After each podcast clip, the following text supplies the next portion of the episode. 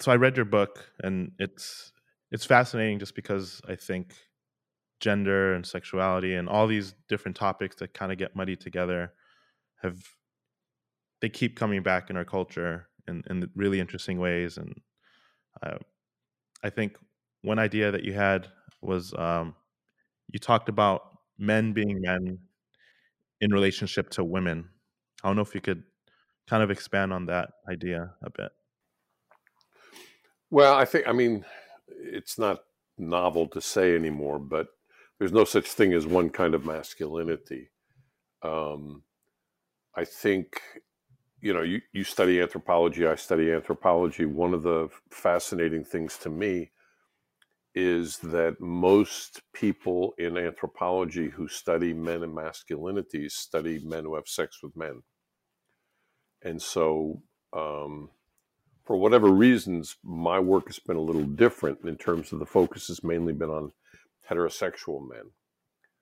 And um, so I've one of the things I've been very concerned about is the relationship of women to men and masculinities. And it's both a question of women who are present, but also women who are not present, sort of physically, but are present emotionally and as a reference point and all that in terms of, of of men who compare themselves or who who gauge their own masculinity somehow in relationship to women. And i think it's a it's a very uh, widespread phenomenon. It's not true of all men though. So i just right. sort of i want to qualify that. But i've been particularly interested in relationships between men and women negotiations in uh, couples for instance over everything from birth control to childcare to you know all sorts of other things. How do people work that that stuff out? And what's fascinating to me is we're talking about a very microcosmic context, which is what a lot of anthropologists obviously we do. But the implications and the relationship of you know what I study in terms of these very uh, intimate kinds of of conversations and and actions has everything to do with what's going on more broadly in society um, right. and changes in terms of women increasingly working in the workforce, um, men um, to a varying extent doing more with childcare than their parent, uh, their fathers or, or, grandfathers did, for instance. Right. Um, so it's in that negotiation, it's in that trying to the changes that are going on um, at a very intimate level are both reflections, but then they're also catalysts, I think, uh, to broader social change. It's not just social change has to happen in the families, the last bastion of conservative thinking or mm-hmm. something like that. It, I mean, sometimes it is, but sometimes it's also, it's literally men learning from particular situations that they're in with women. Hmm. Um, and that leading to broader change. Um, right. I mean, that's certainly been true of my own life and, and most men that I know um, who are in relationships with women. Um, they have changed because of those in fundamental ways. Yeah, and that's the other just interesting thing is that not only are men men in relationship to women, they're also men through women, especially when we talk about heterosexual relationships yeah. right? Like it's it's a fascinating thing, and you also talk about how um, women have pushed against biological explanations through you know feminism and modern movements uh, trying to buck against some of the established norms that we have really shaken in terms of women but you also mentioned that men haven't really had that similar kind of movement you know what does that mean for developing masculinity if that hasn't quite happened Right. I mean, it's it's uh, there have not been sort of men's movements demanding, you know, better forms of birth control for men. Right. Um, and it's it's one of the um, I think outcomes of being in a sort of socially superior position. Um, mm. that men don't tend to change unless they're forced to. Mm. Um, it's not out of the goodness of their heart. It's not because they're suffering in some fa- you know fashion in an analogous way so that some of this has to be forced. It's not identical by any means, but it's similar to questions of racism and, and white privilege. Mm. Um, in general, whites don't take a lot of initiative unless they're forced to. Um, right. There are certainly, you know, a lot of more progressive whites in the world, and there always have been. Um, but sort of as a group, um, you know, I think that this is social struggle, social um, movements um, force these kinds of changes on people who who who are better off, who benefit mm. in some profound regard from the status quo. So, you know, women along, you know, looking at a lot of, of issues of inequality from pay to access to education to childcare and house care. Um, we're also have also been looking at language in a serious way, and I should mm. say women and men who are uh, sympathetic and and and interested in changing that situation too. Um, and I just don't think it's happened with men. They haven't had to. Uh, they can mm. get hmm. away with stuff. Uh, I mean, you know, why were we all so surprised after the pussy grabbing tape came out that he still got elected? You know, right. um, you maybe you weren't, but virtually everybody I know was surprised that right. that didn't doom him because it's sort of like, what are you going to do? You know, mm-hmm. I don't like it, but that's just the way it is. And that's the status quo. And yeah. so you don't really challenge that kind of language. You don't, you know, you, you, you say, well, we, we don't approve of it, but it's not condemned in the same kind of way as you would have in, in, in uh, you know, the civil rights movement. Um, statements about uh, killing whites or something like that got immediate attention, hmm. you know. But statements about killing blacks, they don't get the same kind of attention. Hmm. People yeah. get away with it. I think a, a big point of that is like how the stagnant kind of conversations about, like you said, men not having to do any of that work um, has kind of, in some ways, been to the detriment of men and notions of masculinity, in, in the sense of how, you know, we, I guess, we talk about how, let's say, in universities and in, in academia, sort of men are falling behind in terms of enrollment and, and graduation rates compared to women. And I know this is a bit more anecdotally, but I think like in my life, I know a lot of guys and people I grew up with that I don't like are searching for something, right? They're right. they seem a bit lost, and that's the kind of sentiment that people like Jordan Peterson sort of tapped into, right? Like this sort of lost boys kind of sentiment, and I guess Trump sort of played on that too, just in a different way. Yeah. But in all of it, it just seems like people are reaching for something, and it just seems like they're not getting it. Yeah, I mean, I think part of it is it's there's some structural inequalities out there. Part of it is just we need to be paying more attention. Um, the issue of suicide, I think, is a is a really good one. Three or four times more men commit suicide in the world than women. Mm-hmm there are certain countries where this is not true, but virtually every country on earth, that's true. At the same time, many more women try to commit suicide than men, mm. but don't succeed.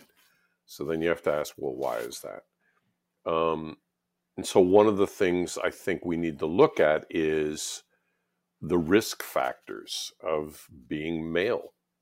Mm. Um, and it's not risk factors in the sense of sort of some innate biology um, or innate tendency to do risky things necessarily.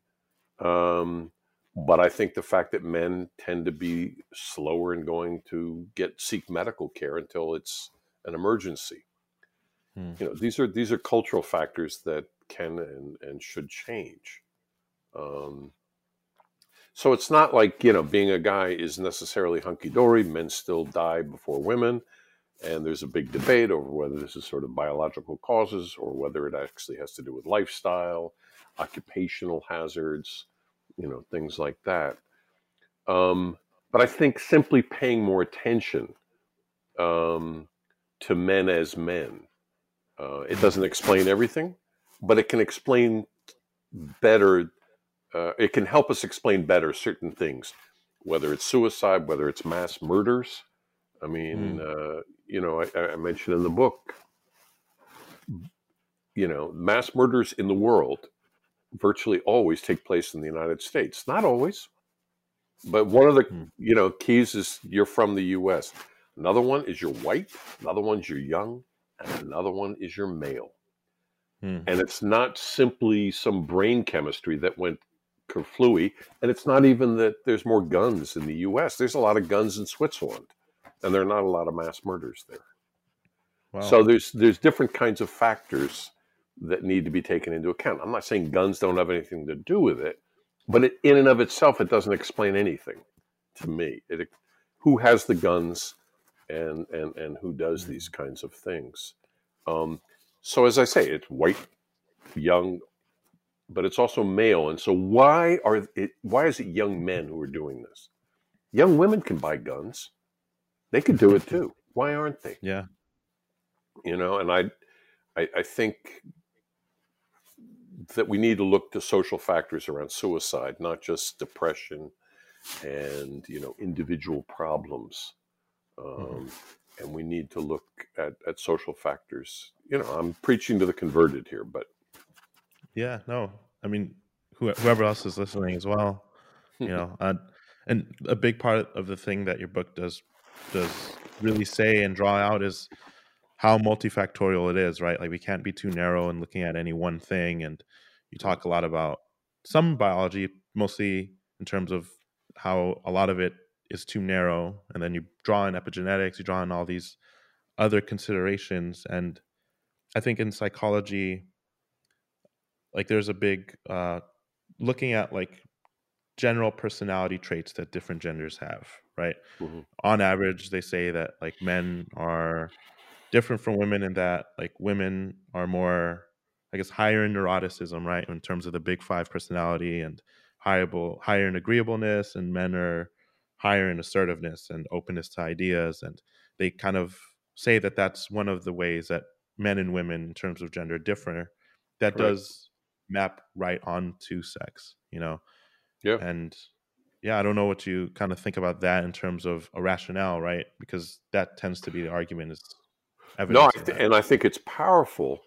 Um, just a, as a complete aside, it's interesting that in Mexico, uh, Alcoholics Anonymous is attended uh, by men, and women go to Neurotics Anonymous. Even if they're alcoholics, there's yeah. a separate thing called Neurotics Anonymous, and women tend to go to that more than Alcoholics Anonymous.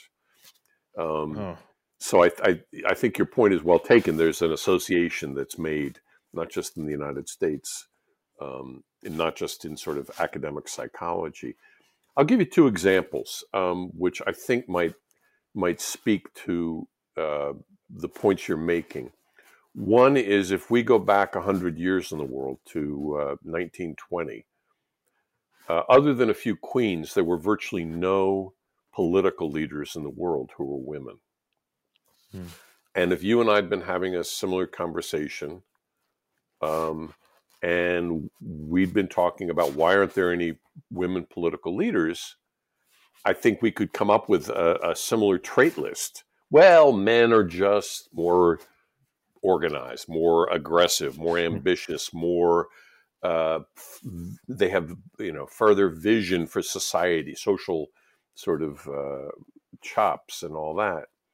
Mm-hmm. And, you know, if one of us had said, well, you know, I think there's some women who could do that too. Yeah, maybe exceptionally, but don't you think if if women were capable of being political leaders after all these millennia in the world, all these different kinds of societies, et cetera, et cetera, don't you think we would have seen some women leaders by now? No, it's it's there's, there's something innate. And a hundred years later, in 2020, we can't say that anymore. Okay, I mean there might be some you know dinosaurs running around saying that kind of stuff, you know, uh, troglodytes. But the fact is that um, some conditions change socially enabling women to do that, some political ideas through struggle changed. And so lo and behold, now whether that's changed sort of politics is that's another question.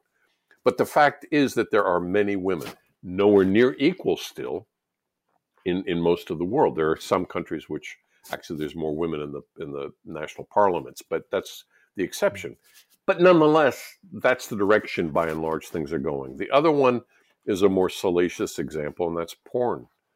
You know, mm. 30 years ago, if you'd said, well, why do men watch porn and women don't?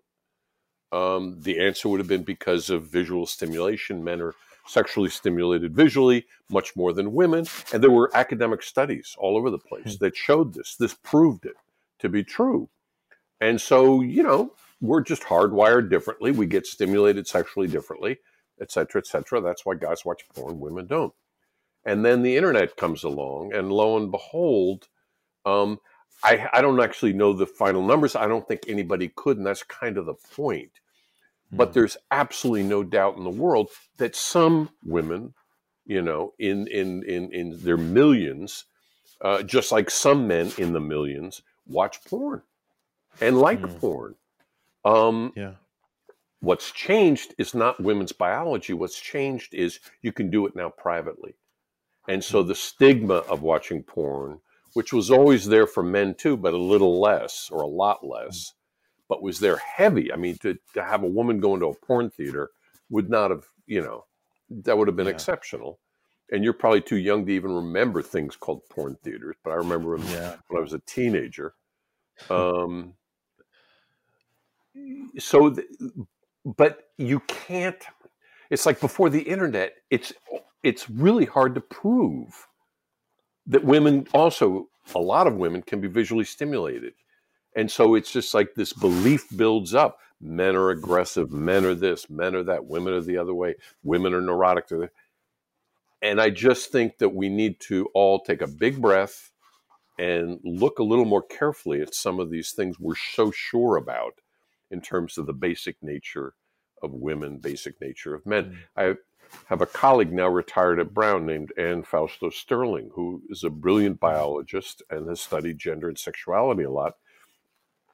And one of the things she says is that we don't know what the differences are between men and women, uh, ultimately, the biological differences, and we won't until there's really political equality. And then we'll be able to see are there any differences you know, uh, worth talking about uh, in terms of personality, for instance, and all that.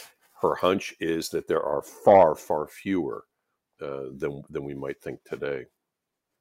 Right, and a big part of it is like you've been mentioning those sort of confirmation biases, right? Like people are picking and choosing what they want in order to kind of prove their point. You, a really great example of that in the book was comparing chimpanzees and bonobos, right? People look at bonobos, look to them as yes, dominant, aggressive males, and at the same time, bonobos are just equally distant to us, but we kind of just pick and choose depending on what aligns with our kind of pre-existing beliefs or politics, yeah. and we cherry pick uh, yeah. the, exa- we, the examples. Um, and I guess one of the things which is curious to me is why are we so prone why are we so much more comfortable with biological arguments? In other words, mm. You know, if it's biology, it's like, well, what are you going to do? Mm. And, um, you know, you can't really change biology overnight. And so you just have to accept it. You may not like the way it is, but what are you going to do? And yeah. it ends up letting men off the hook, I think. Right. Yeah. Hence, are men animals, right? That it's not really doing us any service, right? To like just stick with the biological explanation and just sort of leave it there because then it just promotes this structure of complacency. I think that's that's a really big part of the book that you yeah, and it's even it's also simplistic biology. It's not even very sophisticated biology that that people are, are referencing. You mentioned a colleague of yours, Richard Bribiescas. Oh, Bribiescas, yeah. He's not a colleague of mine, but he's he's at Yale, yeah. he you mentioned the, the the quote that he said that an idea is like a cockroach put it on a table and if you can't kill it maybe it's meant to survive i thought that was a really good one just because i think do we even know that scholars are even doing that when we read their book i think people just want to sort of believe and read the things that they read that sort of aligns with some of what they already think kind of like we are talking about in terms of you know bonobos yeah. and chimps and i think that's a perfect way of putting it right? Like people are throwing out ideas and hypotheses trying to like work them out and within that we're seeing highly politicized highly strong opinions on what's really going on when i think kind of like you mentioned that Anne Fausto Sterling mentioned we have no idea what any of this what it really is what the real differences are. And oh yeah go ahead. No no just wondering like what do you think about this sort of because especially when we talk about in the public sort of the conversations being conducted between like public intellectuals, that tends to be a big part of it, right? People are just so really have strong opinions about what the biological and what the real differences are between men and women behaviorally. And mm-hmm. we can't really get to that truth of just working out an idea. Yeah, I mean, I think all these efforts, you know, whether it's it's writing a book about it and studying it or talking about it in a podcast, um, I think are part of looking at what we might take for granted more critically. Mm. Um, and I think that you know that's what anthropology is about. Um, right. We we live by the stereotype and we live mm. to disprove stereotypes and we we almost go out you know on on our on our research investigations you know what's the biggest stereotype having to do with this mm. and why do people believe it and how might people change their mind about it and all that um or why do people in this place believe one thing and people in another place believe just the opposite um mm. So, one of the curious things that's happened is a certain homogenization of a of a of a global masculinity um, hmm. identity and and practice, which is, I think, a lot of it has to do with global capitalism and certain images of what a powerful man looks like, what a uh, you know, uh, what a manly man looks like and I think that's you know whether it's Jeff Bezos or or or mm. Donald Trump or whatever. Um, there's all sorts of stuff wrapped up in terms of the aspect of them being men and right. controlling a great deal um, of mm. other people's destinies um, right. and seeking to do that. So I think in terms of you know questioning some of this the book i'm uh, one of the things I'm, I'm paying particular attention to is just simply the language that we need to be more careful about what terms we use whether it's testosterone or y chromosome or this or that and attributing more than we should uh, to particular kinds of, of biological um, features. First of all we don't even know what we're talking i mean i don't know about you but i never uh, have spent a great deal of time studying testosterone in the laboratory. Yeah. Um, nor has any of have any of my friends um, or family, and yet my friends and family will toss testosterone into a conversation at will, mm-hmm. you know, until right. I, you know, jump up and down and say, "Wait a minute, what are you talking about?" because yeah. it, it, it, they find it helpful they find it reasonable you know and right. uh you know if a woman's pissed off or a woman is sad or whatever we don't as much anymore oh my god she must be having her period hmm. you know that's considered not only sexist but ridiculous sort of biologically that does not explain you know mm-hmm. Uh, every time a woman gets pissed off or, or, or, or moody or something like that. And the direct correlation, the, that language has been challenged in big ways. Right. And uh, I think we need to do it with language around men and masculinities. Right. I think that's in terms of testosterone, I was reading another book on like trauma, and it, it, it sort of passively talked about testosterone in terms of like um, it being linked with like sexual desire, right, in both men and women, right. and it's it's interesting because that kind of I, I wonder if like you're you're saying like we're making more of the findings than actually exists because you know there's enough testosterone in both men and women for that and you know it's it's everyone has levels of it but we we we create this dose response relationship of if you have more of it you are more masculine or, or aggressive or, or dominant right but but if you take a group of 100 men and you determine by some measure who wants to have sex more i there will be no correlation between their levels of testosterone mm-hmm. and which in that which among that group and which men you know say you know something it's fine but it's not that big a deal to me mm-hmm.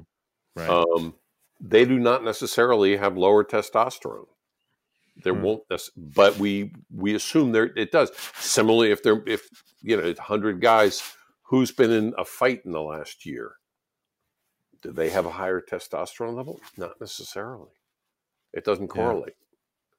Yeah. Not that directly. What may correlate is you get into a fight, your testosterone level goes up. but that's different than sort of having a baseline testosterone level that's higher that causes you to want to have sex more or want to fight more or something like that. Right. That's such a good point. Like which and, one and, came first? Yeah, and then there's there's newer studies that say, well, you know, you could draw a correlation between generosity and higher testosterone levels. You don't hear much about that one because it doesn't sync up with the stereotype of men. You know, a higher mm. testosterone level leads to more generosity. No, no, that that doesn't work. And so you don't hear about that kind of stuff. But there are yeah. studies out there that that that allege that there's a correlation. Wow.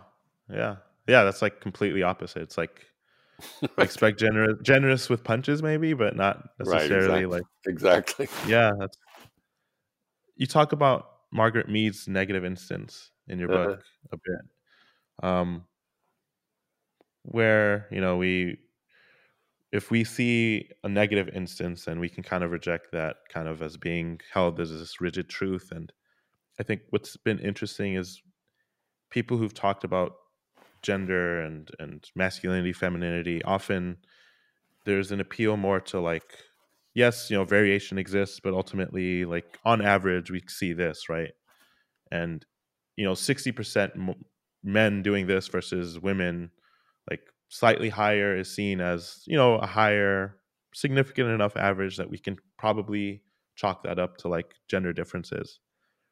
And i guess i wanted to get your idea uh, your take on sort of the I guess the the rationale and sort of the maybe different kind of standards that people are using to to denote whether or not something is you know significant yeah i'm not sure but maybe part of this is also a tendency which i think is more prevalent in the us and including the media than than i've seen in other places where if you have 51% in favor of something you speak in terms of the American people, you know, want blah, blah, blah. Well, 49% don't actually. That's kind of important. Right. Um, so just even talking about averages gets you into trouble, I think. Um, and in terms of, I'm trying to relate this back to, hmm, I mean, maybe it would be helpful here to, in terms of what you're getting at, to to think of an example um, of how this of how we could uh, that we could look at. Do you have an example? Yeah, I think like even going back to the sort of personality differences example, like you know we see that on average, like men are you know less neurotic or, than women, right? Like those those little things of and honestly the differences don't seem very very wide right like there's there's tons of overlap but i guess someone like jordan peterson talks about like okay, the overlaps here, but where they lap off is kind of where we should focus. You know, so like there men are on this side of the spectrum and women are on this side and there's a lot of overlap in there but where the sort of tails are is significant enough of a finding yeah i mean hmm, there's a lot of different elements here i mean uh, there's a, a, well-known physical anthropologist biological anthropologist um, john marks who has a book called 98% chimpanzee something like that. Mm-hmm. And one of the points is the 2% difference in our DNA with the chimps is pretty important. Mm-hmm. Um, similarly, people before Jordan, uh, Peterson, rather, Jordan Peterson, have made the point that, you know, that 2% or whatever, 3% difference between men and women is the significant part and we should pay attention. So, on the one hand, I don't want to just negate that, that that those tiny percentages can make a big difference. On the other hand, in the case of the chimps and humans, I don't think it's amenable to a lot of social cultural change over a period of 100 years, for instance. Whereas hmm. certain things that we attribute to men and women, I think humans literally are much more malleable, much more changeable in a shorter period of time. And so behaviors and thinking and identities and all sorts of stuff that we think are, are set in stone, lo and behold, can change radically in ways that I don't expect chimps to be radically different in their social structures, in their hierarchies, and all that in a hundred years. But I have no idea what human, if we're around, humans, hmm. you know, society is going to look like in a hundred years. I, you know, I'd like it to go certain directions. Other people want it to go in other directions, but the and that'll be a, a debate and uh, uh, you know throughout. Mm. Um, but it's there that we get into who who cares what an average is in a certain sense, mm-hmm. um, because it it it can change. You know, from one minute to another. Um, not from one minute to another, but but over a period of uh, a fairly short period of time, and for reasons that are not fundamentally biological, right. but fundamentally environmental, contextual, social, all these kinds of things. So, what is average one day may not be average in 10 years. And that would be harder to say if you're looking at other animal species that don't right. tend to change radically in in shorter right. periods of time.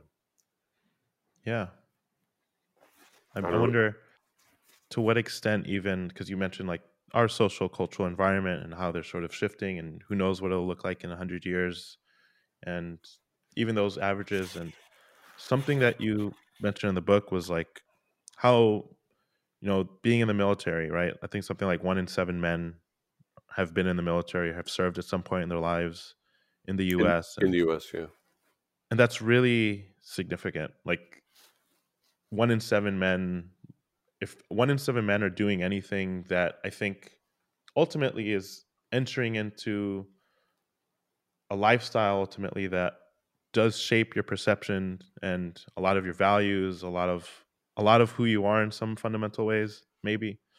Um, like that would bear a lot of weight in what culture looks like and I, yeah. I wonder to what extent do you think that has like sort of uh, plays a role in what masculinity looks like? Oh, I think it has to. Um, I don't. I'm judging from your accent that you grew up in the U.S. I did, yeah, yeah, in L.A. in a, all right. Um, but one of my first political memories in life was in the early 60s when my mother and I lived in a, in a tiny little apartment. And uh, I woke up one morning and I went into uh, the living room and I saw somebody on the couch sleeping who had a beard. Mm. And I immediately started shouting because I thought Fidel Castro had invaded the United States and he was sleeping on our couch. Wow. It turned out to be my uncle who'd grown a beard since the last time he'd he'd come to visit, and I guess he'd come, you know, late later after I'd gone to sleep. But you know, that was one of my first sort of political memories looking back. Um, yeah. But since then, I mean, since 1964, the United States has rarely gone a year without being involved in a war, without being involved in an invasion, an occupation, um, without there being an anti war movement of some kind or another. Um, I mean, I you know, grew up in high school and college in the age of, of the Vietnam War. Um, but that wasn't it. And how can that not have an impact uh, when 85% of the uh, enlisted ranks are still male? You know, and you go into the officer ranks and it's even higher than 85%. So that it's associated, the military in the United States and every other country is associated with man masculinity, all the rest of it. And if you are male and growing up in the United States, and uh, you're young enough that when you turned 18, uh, mm-hmm. did you register? I did for the selective service, yeah. For the selective service. Yeah. And if you have a sister yeah. or a female cousin or whatever, she didn't.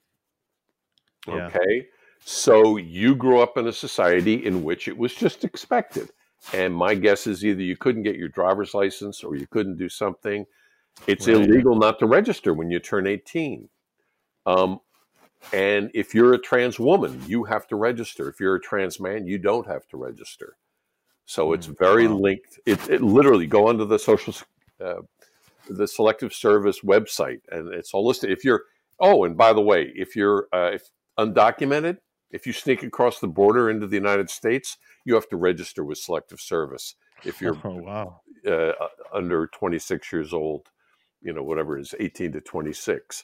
So it's like, and you you've just broken the law by entering illegal in the United States, but you have to sign up. But it's only the males, and we take it for granted. So, you know, why is this all happening? This is a militarized society. There have rarely been more militarized societies in, in the history of the world. And I don't see how that doesn't have a huge impact on every uh, male as well as female, but every male in a, in a particular kind of way that you compare yourself to soldiers. You compare yourself to people who've been to war or you've been to war. Uh, and mm-hmm. all these kinds of things, and you regard your sort of role in the world in somehow um, in relationship to military.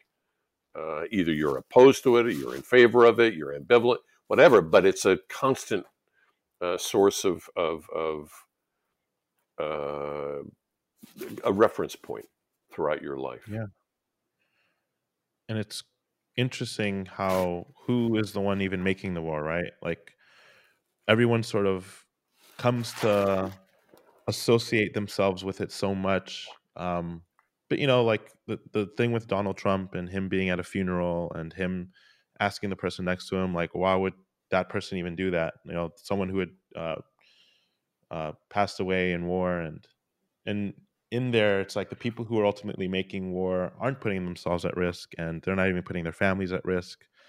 But there's a disconnect between the people making war, war and the people actually fighting in it, and I think that's the really the really wow for me is how there's a disconnect between our values about self-sacrifice, about valorized notions of masculinity in conflict, and the big disconnect between the people who are making war but are so divorced themselves from it physically that there's a chasm between that. Yep. And yet, Don- Donald Trump is still masculine. Yeah, yeah and my, in my father's generation, he was in World War II in the Navy. Um, and he was from a middle class family, and I think he even lied to get in. I can't remember exactly. And, hmm. um, but it was something that a lot of middle class, upper class um, young men did and, and, and wanted to do voluntarily.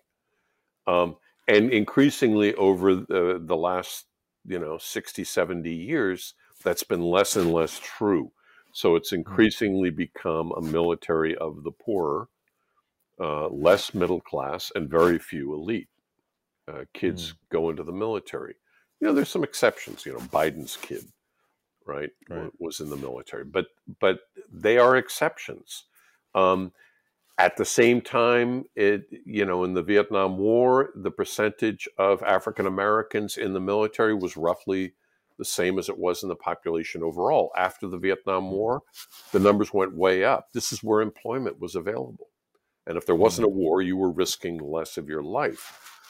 Um, and then when the wars began, you know, more in earnest again, uh, in terms of Gulf War, in terms of uh, the numbers among African Americans went down.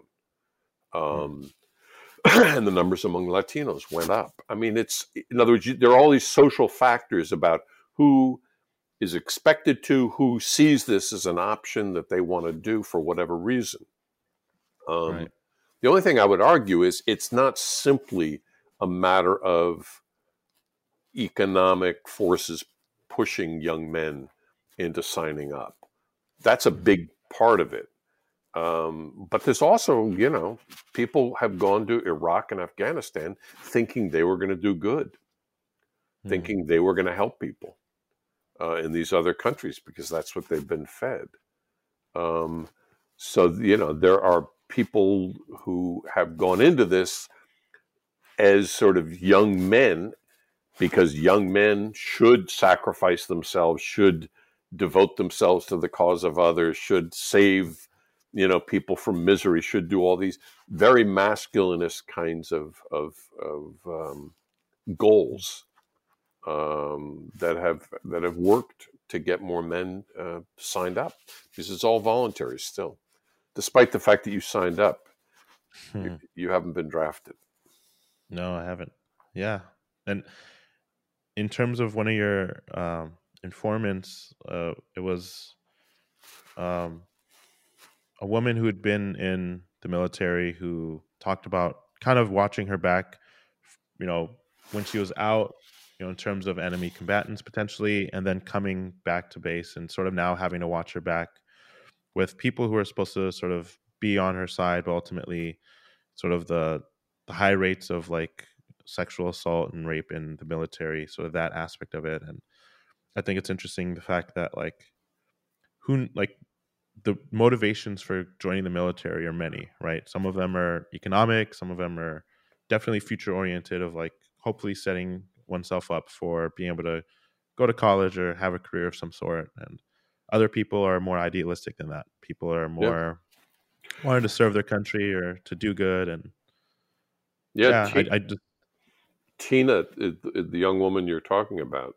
Tina Garnanez, she was from uh, Navajo country in the mm. Southwest, and she made it into junior ROTC, ROTC, the uh, in high school, and she was she excelled. She did really really well, and so she volunteered to go uh, into the regular military, go off to Iraq. She was a medic there. Um, none of her brothers did, so mm. she was the only one of the siblings who actually went off to war, joined the military much less went off to war. Um, but it wasn't only when she came back that she got scared of being assaulted um, by members of the U.S. military, her her her comrades in arms. It was in Iraq also. Uh, just going to the latrine, she would carry a knife or a bayonet or something in case she got assaulted on base by by, wow. by one of the the other uh, soldiers there. Um, and it was that was just an, an, incredible awakening for her in terms of how could that situation exist um, and it, it, led her to a, a, a, series of epiphanies really political epiphanies wow. about the war but about her own life too wow and you also mentioned sort of the the normalization of like men being hypersexual and the military sort of being the place where that's sort of at the very least implicitly accepted in terms of like I think it was like the First World War having like um you know I think it was Vietnam actually like you know ultimately like having like this normalized like men going off and sort of doing what they need to do to you know get theirs. And you also mentioned that with the UN peace uh, officers in terms of like in Haiti and the Dominican Republic of sort of like going on the other side of the island. They're not on duty. They're not the responsibility of the UN um, because of the whole like blue helmet children sort of phenomenon. And it's really incredible that it's so within the structure, it's so normalized that men are going to sort of do these things. Mm-hmm. And it just seems like we're not super attentive to how the repercussions of that are so deep and damaging especially when it comes to what we're expecting people in the military to do right? To sort of do their job i guess and to serve their country but ultimately you know what? If they get aggressive you know that's just them being a man. Yeah no i mean it was it was astonishing uh, to talk to officers in the peacekeeping forces in Haiti and Lebanon. And it was almost, I mean, we never found the document, but it was almost as if uh, there, there must have been a document because they all had the same timetable in their head. Three months is a long time for a guy to go without sex. Six hmm. months, that's the absolute limit. So, uh, you know, if we're going to avoid sexual exploitation and abuse of the locals, we have got to let them go somewhere else for R and R uh, to have some sex with prostitutes over in Dominican Republic, in the case of the troops stationed in Haiti, in Cyprus, uh, in the case of the troops stationed in Lebanon. Um, right. And it was just like, hey, come on, we all know that's true. You know, it's just bio, it, mm-hmm. it's just biological needs. Um, yeah. And if you go back and look at the history of warfare, I mean, you know, the French were famous for having um, bordellos, you know, uh, just behind the mm. front lines that were established and maintained by the military because wow. guys got to do what they got to do. Yeah. Yeah, it's really incredible. Like that it's so institutionalized ultimately. Yeah. What um how do you I guess how about you for yourself? How do you deal with issues of masculinity when it comes to yourself representing it yourself? I know coming from a place of studying it, I, am sure it sort of makes you rethink it for yourself. But how have you sort of, I don't know, established masculinity in your life? Uh, now, now, we're in a therapy session. Um, ambivalently, I would say, in terms of, of the relationship of my own being a man and my scholarship. My first book got reviewed uh, various places, but one of them was the Journal of Men's Studies or something. I don't remember where. And it was a critique of the book, which was about fathering, really, in Mexico City. And it was a critique of the fact that I didn't mention my own father in the book and my own relationship with my own father and his fathering and blah, blah, blah. Hmm. And I always thought it was an absurd criticism. It's like, no, that's yeah. not what I was studying. Um, hmm. I think that the motivation to study men and masculinity had little to do explicitly with my own being a man. I think mm-hmm. being a man facilitated some of that. I think it had much more to do with it was an area that spoke to a social um, set of problems and inequalities that had not mm-hmm. been addressed sufficiently.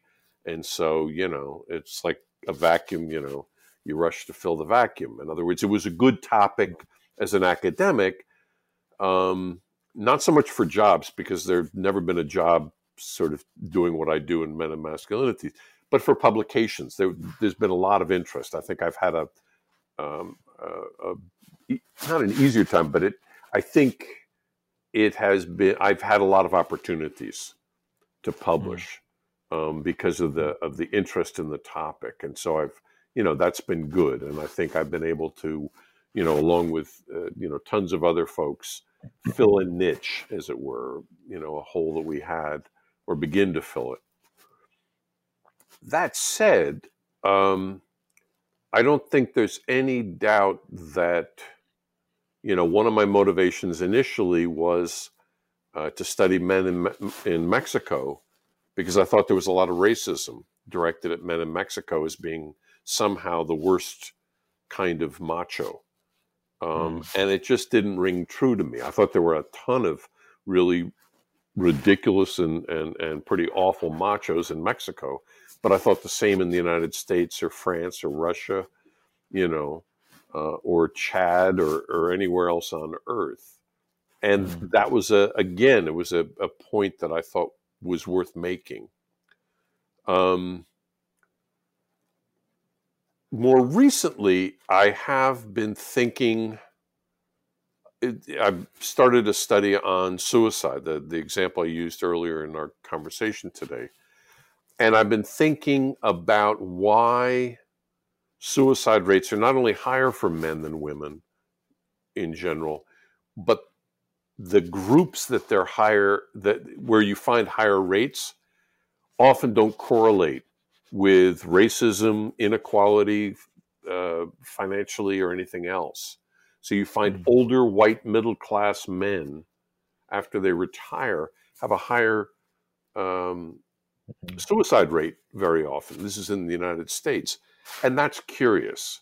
And so that leads you to try to figure out well, what does that have to do with, you know, men at the end of their life or toward the end of their life feeling like it's better to take their own life and, and cut it short than to, to, to go through with whatever they're going through.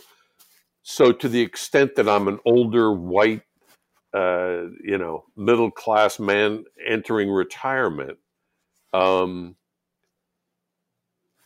you know, I've been wondering, am I studying this because this is like, you know, somehow my demographic? I've always shied away from sort of, I want to study myself.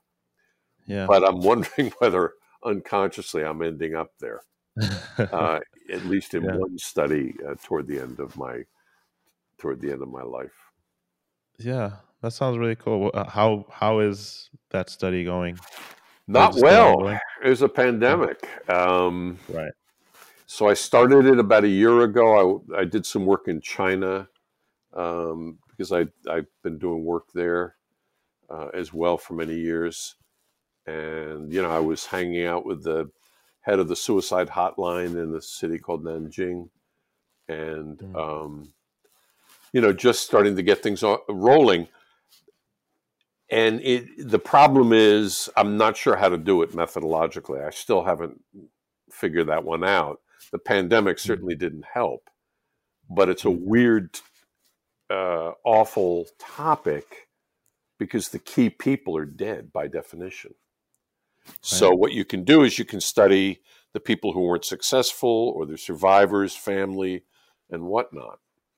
Um, but I'm still trying to figure out my way around the the methodology. Which, if you've got any suggestions, I'm all ears.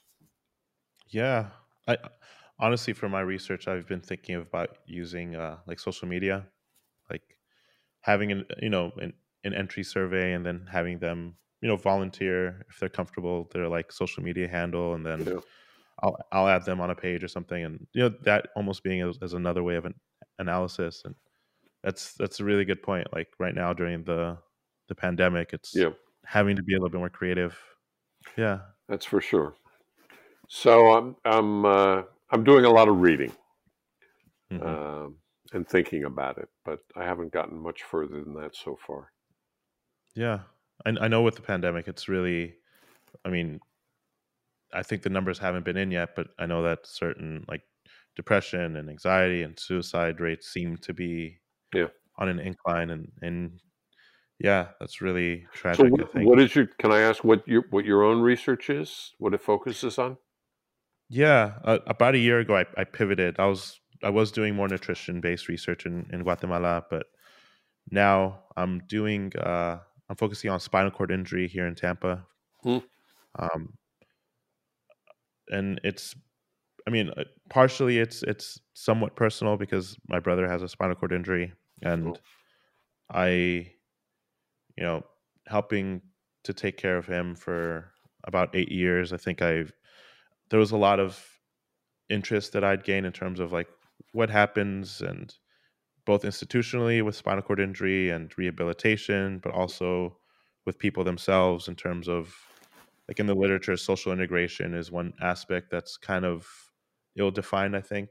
I mean, it's it's sort of taken for granted term and so I'm really focusing on like rehabilitation practices and and some of the emotional and narr- narrative experiences of people with with spinal cord injury. Huh. So I know of some work on chronic pain, but that's in anthropology. Is, is that overlapping or is it? yeah, separate? definitely. Yeah, it's definitely overlapping because chronic pain is a big part of like spinal cord injury and yeah. having to take lots of medications and neuropathic pain. It's yeah, so there's definitely a lot of of overlap with that. Yeah. So, uh, how far along are you? are you? Have you done some research, or are you gearing up to do that when the pandemic allows?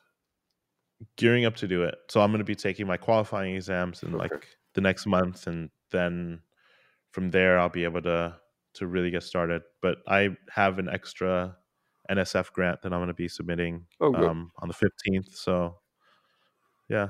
Good luck with that. Yeah. Thank you so much. I appreciate it. Um, I don't know if you have any sort of final thoughts or words that you'd like to say in terms of yourself or your research. No, um, I appreciate the opportunity to talk about these things. Uh, great questions, and um, anyway, thanks for the invitation. Thank you so much for making it. All right, it. take care. All right, you too. Bye.